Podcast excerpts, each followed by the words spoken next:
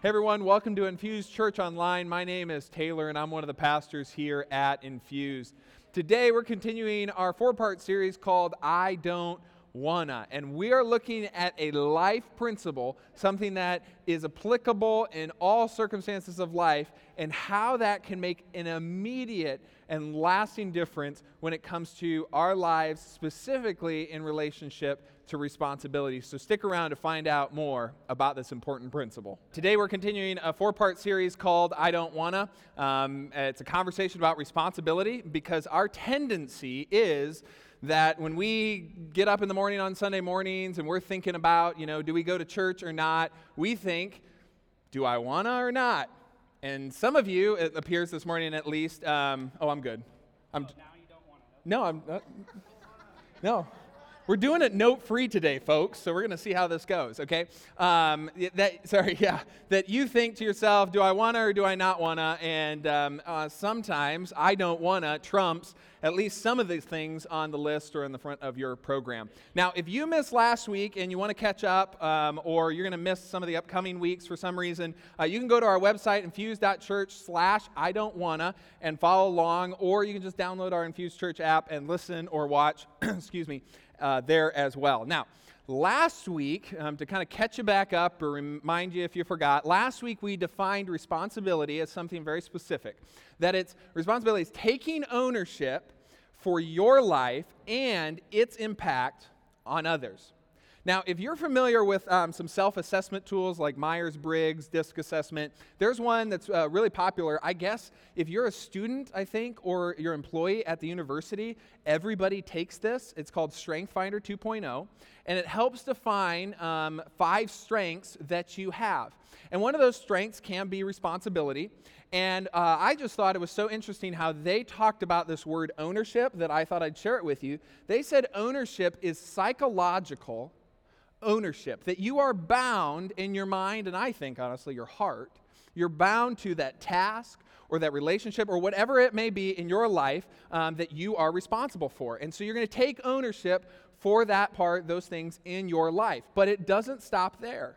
Because, like we said last week, if you just stop at your life, you're going to live a pretty selfish, self focused life. Or if you're just responsible for your stuff, you kind of do it to the detriment or the blessing or um, of other people regardless. And so that's why i added this last part that it's an impact on others that you're considering you're um, factoring into the equation of responsibility how that impacts others now, last week, because uh, I got a lot of feedback, um, and I knew it was kind of go- going to go there, uh, we dug kind of deep. Uh, we got a little bit um, uh, into some subjects that could be a little touchy. Um, some of you found it to be uh, helpful, um, a little painful, a little convicting, uncomfortable. Um, and I uh, can appreciate that. Um, that's why we do that sometimes. Um, and you may find today to be as such as well. But last week, we spent a lot of time not talking about irres- responsibility, we sp- spent a lot of time talking about irresponsibility. Because I think if you define irresponsibility, at least as this, neglecting to take ownership for your life and its impact on others, if we spend if we spent time um, understanding the impacts of irresponsibility, we probably will appreciate responsibility even more. And even going a little farther, we may recognize the places in our life where we're a little irresponsible ourselves and adjust that because we didn't think about or we kind of forgot about the impacts of irresponsibility, not just for ourselves, but its impact on others. And, and we reminded ourselves last week, if you remember, that we, we said irresponsibility leads to conflict. So if there's conflict in your lives, you may need to look and say, hey, where is the lack of responsibility in my life in this area? Uh, it's contagious, that if one person does it, tendency is that everybody else around you does it. And most importantly, we said, and this is, I think, for a lot of you where it hit home, at least that's what you said in your feedback, that irresponsibility, if we're irresponsibility, or if we're irresponsible, our irresponsibility becomes someone else's responsibility. Someone else has to take responsibility somewhere along the line, somehow, in some way. They have to take ownership for the ball that we dropped. I mean, it could be as simple as doing the dishes, right? If you don't make your dishes, make it to the dishwasher. Somebody's going to clean it up sooner or later. Maybe you, you, know you just leave it there for the landlord to pick up after you leave your apartment, but somebody's going to pick it up, right? You you you don't have to wash your clothes, But sooner or later, you're either going to lose friends or your mom is going to come and take care of them for you because she feels bad for you.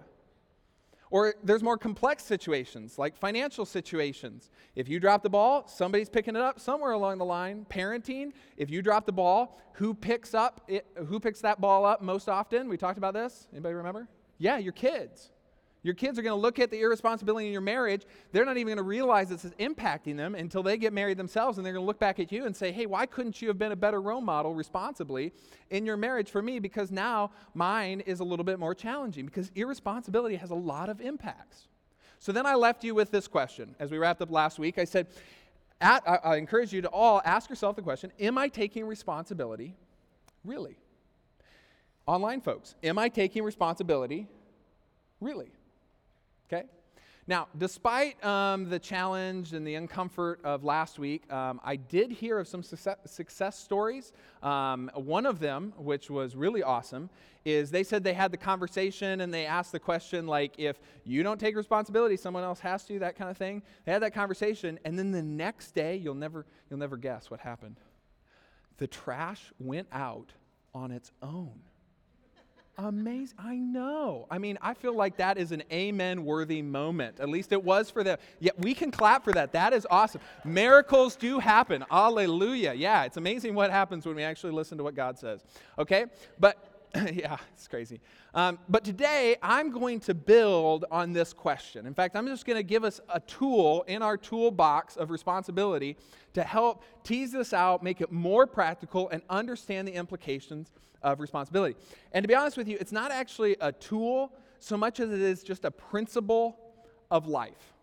It's a principle of life. And you know principles of life. Um, they, they are all around you. Um, they happen regardless of whether or not you want them to. Um, so what I want to do is give you a couple examples, and then I'll give you the principle we're gonna we're gonna tease out today. Okay. And the first principle. Um, comes uh, to us. Um, I thought the easiest way to explain it would be just to ask you all how many of you, you can show hands, how many of you have ever been on a cruise? Cruise people? Okay. Yeah? Some of the cruise people are like religious cruise people. Yep, this right here. This is happiness and joy, isn't it? Um, it's, it's chaotic for sure. I just thought it was kind of interesting, side note, as I was thinking about this picture, um, that we have come to a place in our humanity, I don't know, we, this may be a message for another time, that we want to be in an ocean and then have a pool in the ocean, and then we define that pool in the ocean as a fun time. Isn't that kind of interesting?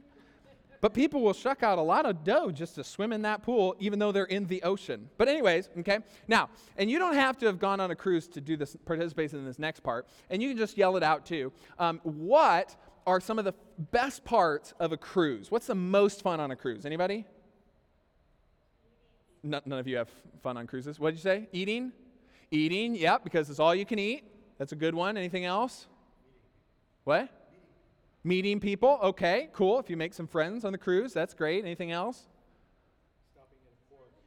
Stopping at a port. Sunshine, warmth. Uh, I thought of not having my cell phone or my cell phone not working. That's pretty nice. Um, nobody can call me, okay? But as good as all those things are, I think the absolute best part of any cruise is a principle. And that principle, in fact, you may have heard of this principle, is Archimedes' principle. Okay? And some of you are like, huh? Okay? And maybe this is a little bit familiar to you from high school or middle school. Okay? Archimedes' principle is this your boat floats. Very simple. And I think that's the best part of any cruise. Because no matter how good the food is, no matter how warm it is, if your boat sinks, it is not going to be much fun. Okay? The principle of Archimedes um, is essentially the principle of buoyancy, right? That a body immersed in water, that the more weight it pushes, the more water it depla- displaces, the more thrust the water is going to push back up on that object. It's a very important principle. That's why when you throw a pebble into um, a pond, it sinks. But if you put a 30,000 ton uh, cruise ship in the water, it floats. Okay? Doesn't really make sense because you think, well, if that's so big, it shouldn't float. But that's the principle, okay? And it works every single time that you put it in the water. Archimedes came along, discovered this principle, and we've been using it ever, ever since. Same reason, uh, uh bowling ball. Maybe you've ever tested this before. If you throw an 11 pound bowling ball into the water, it floats. But if you throw a 13 pound ball, uh, bowling ball into the water, it will sink because of Archimedes' principle. Yeah, the first time I did that, we threw it in thinking it'd sink, and then it floated, and we're like, mind blown. Well, I didn't think a bowling ball would float. Anyways, there's other principles in our lives all the time. Principle of combustion, right? No gas, no go. You can pray all you want, you can hope all you want, but if you don't put any gas, you ain't going anywhere. And here's the things about here's the thing about principle as we're, we lead into to our principle for today. Principles can either be leveraged for your benefit, or if you ignore it, it will cost you. And most likely others, the person who gives you the five bucks in gas money. Okay? And as Christians, we believe that God created the universe in a way of principles or laws or rules to which we had chaos and then we had um, structure, we had organization that every time we put a boat in the water, it floats. Every time we put gas in the car, it turns on. And our principle today operates in the exact same way. And we read this principle um, from a, a, through reading through a guy named Paul's writing, writing specifically to the church in Galatia, uh, or as we may know, or you may know that as the book of Galatians, all right? And so he is writing to a church uh, much like ourselves, a smaller congregation of people who are meeting in homes and houses, things like that, okay, in the, in the city of, um, or in the area of Galatia, all right? And so he writes to them and he gives them this principle, and then um, I'm going to read it to you, and then we'll, um, I'll give you some explanation, and I'll give you actually some homework too today, all right? So here's the principle that Paul gives us A man reaps what he sows. A man reaps what he sows. And this could be a familiar principle to you. And I just want to highlight something, though. I don't want the ladies in the room this morning to check out just because it's talking about a man, okay? This is an agricultural reference, okay? So it tended in those days to be the men that did the agricultural work, okay? So this applies, better or worse, ladies, this applies to you as well. Men, we may need it more, I'm not sure, but it applies to everybody, okay? In other words, that if you um, sow corn, what are you going to harvest or reap? Corn, yeah, it's not a trick question. Okay, we'll try it again. If you, if you sow beans, what are you going to reap? Fantastic. If you sow responsibility, what do you think you're going to uh, reap? Yeah. And if you sow irresponsibility, you're going to reap irresponsibility and the consequences that go with it. And this principle works over and over again, and you know it works. That's why when you get together with your grandma, okay, there's a generational difference, I think, with grandparents. Grandparents know this principle really well. That's why they worked so hard for a lot of their life, because they knew if I just work hard, I will be okay in the long run. And they ask you, you know, how are you doing in school? Why? Because they want to know about you because they love you, but they also want to know, are you working hard? Because in their belief system, and, and we've kind of changed generationally a little bit, um, that if you, you will reap what you sow. It's why uh, we have the, the saying, um, practice makes perfect. Yeah, absolutely. And that is scientifically true, okay? If you want to be a professional, like a superstar at anything, scientifically proven that you have to invest over 10,000 hours to be that good. And you could look all through history. Mozart, we think of Mozart as a prodigy, and um, there are really strong arguments that Mozart actually, when he hit his prime, it was only after he had invested 10,000 hours into his craft. Bill Gates, same thing. He had access to a computer long before anybody else in the world did, and he was able to invest the time in the computer. The Beatles, same thing. They were able to play at concerts long, long, uh, they, they were able to play hundreds of concerts before they even got popular. They had practice, and then they reaped on their practice. The problem is, you and I ignore this all the time. We ignore it all the time. For some reason, we get in our head a different pl- principle. And then we think that we're going to be able to reap where we haven't sown. We think we can reap where we haven't sown. We do this all the time. We do it when we, uh, friends, right? We think with our friends, you know, they're just our friends. They should be there all the time. But that's not really how friends work in the long term, is it?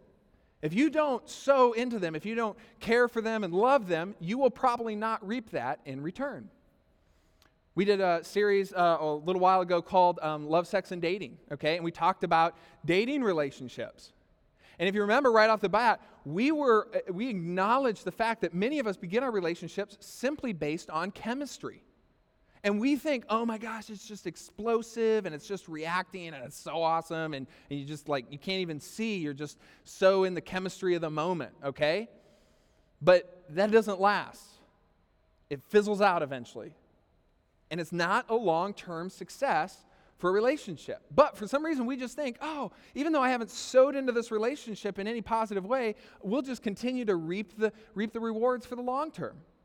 We do this with new jobs. We do this with business growth that we just think because we open a business, people are going to show up or try a new business endeavor, people are going to show up. We try this, some of you, with car care. Like, oh, no, I'm pretty sure my oil change can make it 15, 20,000 miles. It's done it in the past, so why wouldn't it this time? Not how it works. Some of us treat our marriages like we um, uh, better, or excuse me, worse than we treat our cars. It's the other way around. Um, for some of us, if you look at your budget, you've spent more on your car this year than you have in marriage tune ups, like going to conferences or relationship tune ups to be the best single person that you can be for that dating relationship. Or maybe you're thinking about marriage and investing. You know, I, I don't marry anybody unless we do premarital counseling. It's not because I'm a mean, grumpy young person. Um, but because I just know there is truth to this principle. A few years ago, um, and you might remember this, uh, there was a bridge that collapsed on uh, Interstate 35 in Minneapolis, and it was a huge, huge deal. And, and here's a picture of it, too. I mean, it just looks absolutely awful. People died, like 17 people died, I think, and 127 or so people were seriously injured. And then, this will really shock you, but they went back and looked at the safety records and all that stuff. And they rated this bridge as what was called fracture critical. In other words, if one thing, just, just one thing goes wrong with that bridge, it's all going down. And you got to think, huh, somebody along that line to create that report read that report. But obviously, someone didn't believe that it was actually going to pan out that way. Somebody got into their head that they were going to reap safety when they didn't sow safety. And it cost people lives moms, dads, kids. It costs lives because that's what irresponsibility into this principle will sow. That's what's going to happen. And my dad, um, growing up, he, he had this one uh, thing that he would always say over and over again. It was exceptionally annoying, um, but it was really true. And I'm sure some of your parents probably had some sayings too. And he, he would say to me all the time, um, Why don't you just do it right the first time? Yeah, that, that makes sense, but I guess I was in a hurry. I don't know. But for some reason, I think that's not going to apply to me. I'm just going to be the exception to the rule. And I've learned that that is not the case at all. If you sow into um, your financial situation a lot of credit card debt, eventually the bridge is going to fall. If your retirement plan is Social Security, and you're young especially, I'm just letting you know that this may be what it looks like when you go to retire. If you, if you think you'll just work really hard and then somehow there'll be some retirement there and you don't sow into that, it's not going to be there. It's not how it works. It's not how it works. If you, same thing, marriage, right? We just talked about that. If you don't sow into your marriage, not just like, oh, I was there for you when you needed me, but like intentionally, hey, I want to take you out on a weekend. I, I want to go to a marriage conference. I want to get better. I want to go to a counselor. This may be the end result. And Jesus followers, if you're a Jesus follower here this morning, if you want to reap the joy and the peace and the love and the grace and the truth and everything that goes along with following Jesus, guess what you're going to have to do? If you want us to one day have a facility, for example, because we need that to be more missionally effective, we, we don't need it right now to accomplish our mission well, I don't think, but someday we will. Guess when we're going to have to start sowing? Now. It's not just going to happen in an instant. That's not the principle of sowing and reaping. And Paul knows this. And Paul even, he, he addresses this four verses before our principle. I love what he says here. He says, if anyone, if anyone thinks, because it is a thought, you consciously neglect to take ownership, you con- consciously decide not to abide by the principle of sowing and reaping. If anyone thinks they are something when they are not, they deceive themselves. Each one should test their own actions. Here's what we think we think we're a great cook, but you might not be. You think you're organized, you might not be. You think you're a good driver. I'm going to be honest with you. You might not be, at least by my standards, at least. I don't know about yours, but at least mine, okay? You might think you are above average husband or wife. You may think that, but maybe we should check with your spouse.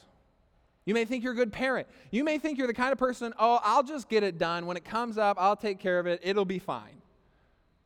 Sowing and reaping. If you don't sow in advance, you may not reap when the time comes. I'm just saying. And so Paul says you need to test it. You got to test yourself and test the relationships around you. And how do you do that? Well, you personally take a lot of ownership and responsibility for your life, and, and you're honest. Like I was talking about earlier, you don't give in to your personal lies and justification and explanation for your decisions. You got to own it. Or you can go find a responsible third party to look at your life and say yes or no. I think sometimes that's why people don't want to meet with me. I, I like to think I'm a nice person, but I think sometimes I get the feeling that they don't want to hang out because um, they just think I'm just going to be that honest guy. You know, hey, Pastor, come on over to our par- party, and I'm just going to be like, truth, truth, truth, and I'm just going to be, you know, really raining on their parade or something, okay? That's how I feel at least. But when it comes, I'll, I'll, be honest with you, when it comes to pastoring in general, um, one of the ways that I do this is I meet with a lot of responsible people, people who are farther in the journey than I am. Even this last week, it was a little bit busier week than, than others, um, but I met with uh, a church um, in Minneapolis. It's one of the largest churches. I think it's actually the largest church now in Minnesota in general, and they're just doing some awesome things. So I, I met with them. I met with a network out of Chicago. Um, I met with a lead pastor in Oregon just this week alone because I want to take the stuff I have going on, the concerns I have, the questions I have about myself, about our ministry, and if we're doing well and we're doing the the right things. And I want to take it and I want to test it. I want to be accountable for my decisions. This, this next week, I'm, uh, I'm planned to go up to Cedar Rapids. Some of you are familiar with the church. Um, Prairie Lakes is a larger church here in Iowa. Um, and they run a cohort of people. And I go up there and I hang out. And, and it's good accountability, especially when I'm the only person in the team, so to speak. Um, we have a lot of awesome volunteers, but you know, day to day, in and out, it's kind of just all on me. And so I want to make sure that I'm sowing into things, the right things, so when it comes time, we are reaping the benefits. We're reaping the benefits. And then um, uh, Paul, uh, or actually, I also want to say, um, when we reap where we have not sown, it costs someone else. We talked about this actually last week, really um, because we said if, if, you don't, if you sow irresponsibility, if you're irresponsible, somebody else is going to have to be responsible. Same kind of thing. If we reap where we have not sown, somewhere along the lines, if we commit but we don't follow through, you know, if, if we don't sow re- responsibility, someone pays the cost. And it costs people something. It costs them. It really does. And we can convince each other and convince others that we, that we are not costing other people, but our irresponsibility, our lack of sowing the right things will cost someone. It will cost someone. And, and Paul says, and Paul, and Paul wants this for you. If you do sow the right things, if you do reap upon the right things being sown, guess what happens? You can take pride. He says, then they can take pride, the people who are sowing the right things. You can take pride in themselves alone. Not bad pride, I'm talking good pride. Like, I did a, a good job there. I grew. I so responsibility. I so practiced. I, I didn't deceive myself. I was honest without comparing themselves to someone else. You don't even have to compare yourself to anybody else to know that you did well. You don't have to. Why? Because you sowed the right things in the beginning. You sowed what was right for you in your life, in your season of life, and you did well because you carried your own load. Why, why do you get to take pride? Because you carried your own load. Not because you didn't rely on others or you didn't test yourself with others, but you, you picked up your pack and you carried it. You didn't pawn it off and you didn't compare it to others. You didn't say, well, they're just stronger and I'm weaker, so I shouldn't have to work as hard. No, you picked your load up and you carried it. You didn't say, oh, well, I'm stronger and they're just weaker. No, no, no. You picked up your own load. You didn't shortchange yourself because you're like, well, I just, I'm just too good at this and, and nobody else is, and so I don't need to work as hard. No, you picked up your own load. You sowed well. You sowed well. And then Paul kind of just makes this really strange side note, um, but I didn't want to skip over it because um, uh, he kind of just goes off in this little bit of a tangent. He says, Nevertheless, the one, so if you essentially, if you have someone in your life, the one who's helping you, testing you, holding you accountable, spouse, whatever it is, if, if you are receiving instruction from them, and he's talking about in the Word, like if, if, if you're learning and growing in, in the Bible, for example, if you're sowing because you're reading your Bible and somebody's helping you with it, okay, you should share all the good things with your instructor. You should take care of them. If they're sowing into you, sow back. Makes sense. And then he goes on. He says, Do not be deceived. God cannot be mocked. And he reiterates essentially what we said last week that you know you may be able to deceive others, like you may be able to, you know, ma or dad, you know, uh, I went to that party and uh, there wasn't gonna be beer, but then there ended up being a whole lot of beer. And I just, I ended up drinking a lot. I don't even know how it got in my system. Honestly, I really don't know how it got in my system. Um, but uh, if you could come pick me up um, at the county jail, uh, that would be so helpful, okay? And then they're like, oh, honey, you know, it's not your fault. And you just got peer pressured and they come pick you up. And guess what? You may have deceived your parents.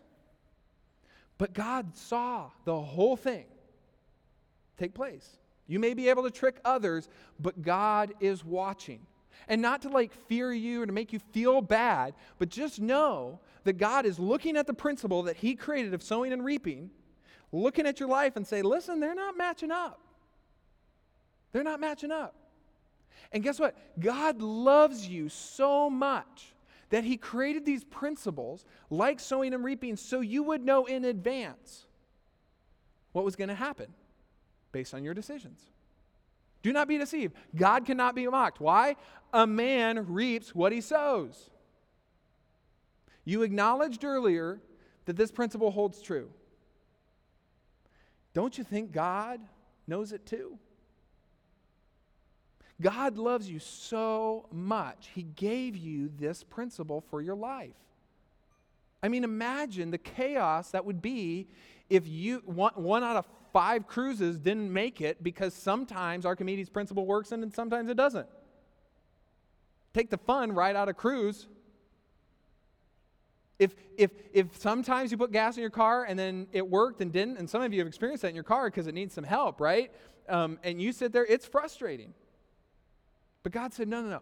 I will. If you sow well, you will reap. Because I love you so much, I wanted to give you heads up on this principle. So here's what we're going to do I'm just going to put this equation up here. So if you haven't got it yet, hopefully you'll get it now. There's a blank here. And this is represents what you're going to sow. And then there's a blank here, which equates to what you're going to reap. And your decisions will make a difference on how that equation works out. Now, for a second, um, I want us to all be, uh, you know, a little more honest uh, with um, how this has gone in our lives so far, especially in the moments in our lives, we've all had them, where we got to the reap part and it wasn't what we hoped. May have been what we deserved, but it certainly wasn't what we hoped. Think about those moments. I mean, what, what do those look like for you? For example, if, if you sowed into your work more than your kids? What got the benefit and what took the cost? If you sowed into your kids, not your spouse, what'd you reap? May had great kids. Marriage may not last. But maybe a house. You know, I really wanted a house, and so you bought a house, but now you're up to here in debt, and then the market turns and you lose your job, and three months in, you're like, I'm in big, big trouble. Yeah. That's how the equation works. You, you have a choice. Do you party or do you study? Makes a difference. In your, in your past, um, what, what did you do? Did you exercise or did you eat? That's what you'll reap. Credit card, retirement, as we talked about. Maybe, maybe you're just not content with where you are in your life, and so you started getting greedy. It costs you. It costs other people. Um, what about in your dating or even in your marriage? What it, you got a choice. You can either um, begin the relationship with chemistry, and sometimes I think, especially for guys, it tends to, chemistry is really another term for lust, okay? If that's how your marriage begins or your relationship begins, if that's what you sow, what are you going to reap? Versus love. Lies, what are you going to reap? Irresponsibility? Or for some of us, we have surrounded ourselves with people who are sowing the wrong things. We may not be ourselves, but mark my words for those people who are sowing irresponsibility around you, if you are too close, if you are too close, one day they will reap. And you may get caught up in it. That's how it works. Jesus followers. Sometimes I think um, we can be known by a number of stereotypes. Um, Christians, we can be known by a number of stereotypes. Um, anger is one of them. Anger is one of them. That we look at the world and we get angry with the world for the world's choices, even though Paul says, What business of it of mine to judge those who are not in the church? We kind of throw that out the window and we just go around judging the world. Guess what you're going to reap in return? Anger. And I think culturally, a little bit, that's where we are as a church. People just angry. We sow judgment, we receive judgment. They judge the church. We sow fear. You know, if you don't, God's going to get you. Guess what they're going to be afraid of? You and God. We sow politicism into our church and into our country and into the nation, the world. Guess what we're going to reap? Politicism back. And it probably isn't going to end well for us. Younger generations, if you're in the room this morning, I bet you, as, as people have been processing through this, I bet you there's some 40, 50, 60 years somethings in the room this, right now who are like, I wish somebody at 25, at 22, at 18 would have pulled me aside and got this through my head. Because had they, my life would have looked different. I wish someone would have. I don't know if I would have listened, but I wish somebody would have. See, here's the, here's the thing you can either be the generation who changes, who takes this seriously, or you will be an example for the next generation. That's how it works. Now, I want to address a couple things, and then we're going to wrap this up because I realize for some of you, you kind of are the, the, skeptical bunch, and so you're kind of trying to poke holes in things that I say. That's really cool. Um, that's awesome. Um, but I'm sure for some of you, you kind of sitting there thinking to yourself, you know, Taylor, I know someone who um, had drank a lot, smoked a lot, uh, gambled a lot, you know, something, something or another, and they lived to like 70. You know, they lived a happy life. That doesn't seem to work with your equation. I just want you to know sowing and reaping is unfair. Sowing and reaping is unfair because it's not a sentient rule. It doesn't know your name, okay? It's just a principle. It doesn't account for everything. Oh, you know what? So and so, you're just a nice person. So we're just going to help you to reap more. That's not how it works.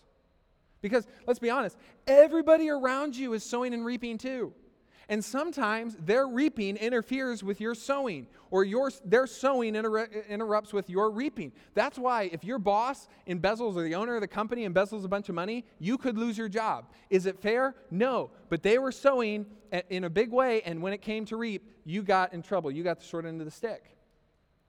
And honestly, for that you know 70 year old or whoever you know lived a life and sowed some what we would consider maybe not so pleasant things into their lives, honestly, we don't know. Maybe, maybe they could have lived longer. Maybe because of their decisions in the past, they weren't there to see their child's wedding. Maybe because uh, of their past decisions, they spent money on, on other things and, and their kids struggled to make it through, through college and, and graduated with a lot of debt. Because if they would have not spent that money, they could have put like half of it towards their tuition or something like that. I mean, you don't know. It looks good on the outside. We're really good at that. But I'm just letting you know sometimes there's a bigger story behind the scenes. And as a pastor and knowing some of your stories, I know that's the truth. It's not that simple. Sometimes it can be unfair because it's com- complicated. It's complicated. Another thing, real quick everybody reaps greater and later. Think about this. Um, if you if you uh, you know break into someone's house and you steal something, okay, uh, that crime takes you maybe 10 minutes. Maybe you're at their house stealing stuff for 10 minutes. Okay? How long could you spend in prison for that breaking and entering? I don't know, five, ten years? 10 minute crime, 10 years in prison. Doesn't seem fair, but everybody reaps greater and later. So if you err on the side of later, oh, you know, maybe that'll catch up to me later, just know that when it does, it will be greater. It will be greater. Flip side is true too. If you sow now, when it, you reap later, it will be greater for your benefit. I know uh, personally, even though I, as an agnostic, I was agnostic for two, about two and a half years, um, during that time, I can tell you there are situations and even emotional costs on me and others that I wish that could have gone differently. But that's somehow how it works. Things that I feel like I'm paying for from then, now. Even though you could argue, oh my gosh, well, Taylor, you've just really changed your direction of your life and you're following Jesus now, and you're pastoring certain churches. I mean, that should just like wipe that all away. No, it doesn't. That's the principle. That's the principle. And if you're sitting here right now and you're feeling a little guilty, you know, you get this equation up here of sowing and reaping, sowing and reaping. You're thinking to yourself, oh man, I just, I feel bad about this. I feel bad about that. Um, you know, the reason is there's a gap. You may even be a little frustrated with me. I hope you wouldn't be because the reason that you're frustrated, the reason you're feeling a little bit bad, um, and that's not really my goal, but my goal is to make you aware of the gap between what you're pouring into your life and pouring into others and what you hope will happen. You don't hope this will happen, but you also know you're not doing nothing about it to make it happen. And there's a gap. But today, my friends, today you could change. Remember, God is saying that He loves you so much, He gives this principle to you now. And on the off chance you've never heard of it or never understood it, today's the day. Today's the day but I also want to, if some of you have been working hard, you know, you've been working hard at, at sowing and reaping, you didn't even maybe know it as it was. Paul said, Paul said this great statement. He said, Let us not become weary. Some of you are working hard, you're trying to push the ball up the hill, you're in a bad situation, maybe your decision, someone else's, I don't know, you're just trying to push the ball, push the ball, and through blood, sweat, and tears, you know, you're making it, but you're not sure it's working, and is it worth it? I just want you to know, and Paul wants you to know, and God wants you to know that you should not become weary and doing good, because at the proper time you will reap the harvest if you do not give up. Is it worth it? Is it working? And you will be able at some point to look back and say, yes, it was worth it. And it is working. For some of you, you, you, say maybe today's the day you decide to, you know, God might be worth and Jesus might be worth following, you know? Hey, today I'm going to start following Jesus. That is awesome. But also know also know that if you haven't for a while, it may cost you for a little while, but it is worth it. It is worth it. I mean, think about it. As far as cost and, and, and uh, or uh, sowing and reaping go, you know, uh, why would you not? Why would you not follow Jesus? Like Jesus, uh, the guy who defined um, following him, being his disciple, as being the most loving, you will know that, that you are my disciple. People will know that you are my disciple by how you love. Not even how often you go to church. I think that's a real bummer. I, I would have rather he said that. But, but he said, no, it's how you love. The guy who said, care for the sick, care for the needy, go visit those in prison, be kind to the outcast, the imperfect, the guy who died for the world. Why would you not want to put him at the center of what you sow. Say, oh, did Jesus do this? Well, I'm going to do this too. I'm going to do this too. And I bet your life will get better and your, your relationships will get better. It's the principle. So here's, here's my homework for you, um, and I'll even kind of model it for you. To get out your phones. And I realize, you know, you might have difficulty thinking about it right now, but if, if you know, you got an iPhone, you, you pull open your reminders app, okay, this, this lovely reminders app right here. Or if you're a notes person, you use the note app and you look at the notes app regularly. The reason I like the reminders is because you can set a reminder, okay? And here's what I want you to do I just want you to think of two things, two areas of your life. Maybe maybe you determine that because somewhere along the way in this message so far, you've like, that's an area I need to work on. Or I don't know what that is for you. Maybe there's conflict and you realize it's because there needs to be more responsibility. You drop the ball, you need to pick it up. Somewhere you want to be in this place in the long term, you think of at least two things. You can do more. You can do as many as you want. Why does this keep falling out? Um, because I haven't sewn it on. No, I'm just kidding. Okay, sorry. That was bad. Okay, stop. Sorry. Okay, stop, stop, stop. Okay, okay. That you would put at least two things in here. Set a reminder to remind you once a week at some point in the week just to remind you to leverage this principle for your good and the good of others. To be responsible, to take ownership for your life and the impact on others in a certain area or another area of your life. And you'd put that in there. And then, listen, guys, you have clicked on your t- phone to ignore reminders or to check Facebook at least 52 times, maybe even today, okay?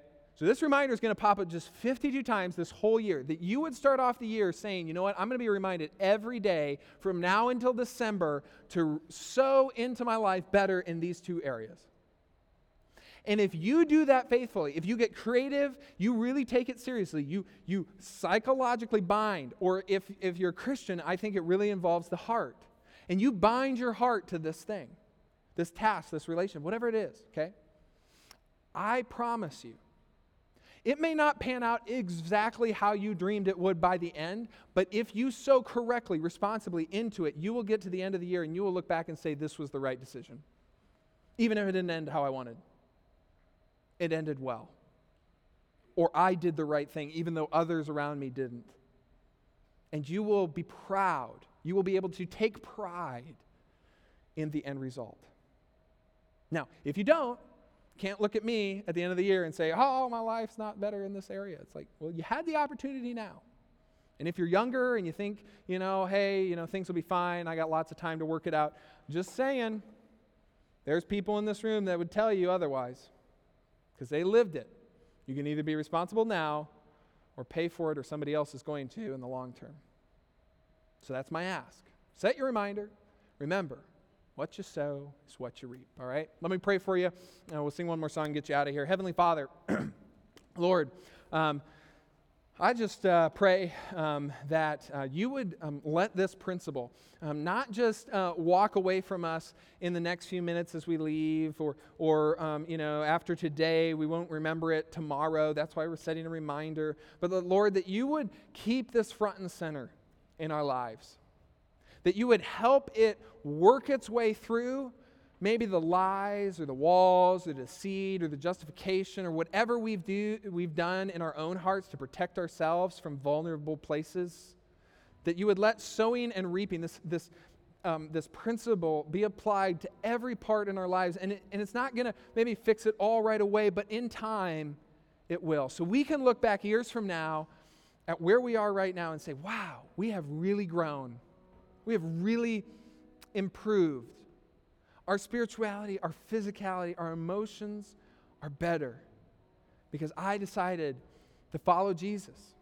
I decided to change what I'm sowing in my life and the lives of people around me. Lord, please give us the wisdom,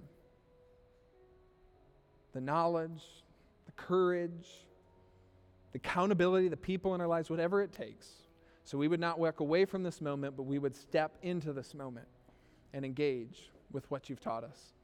In your name I pray. Amen.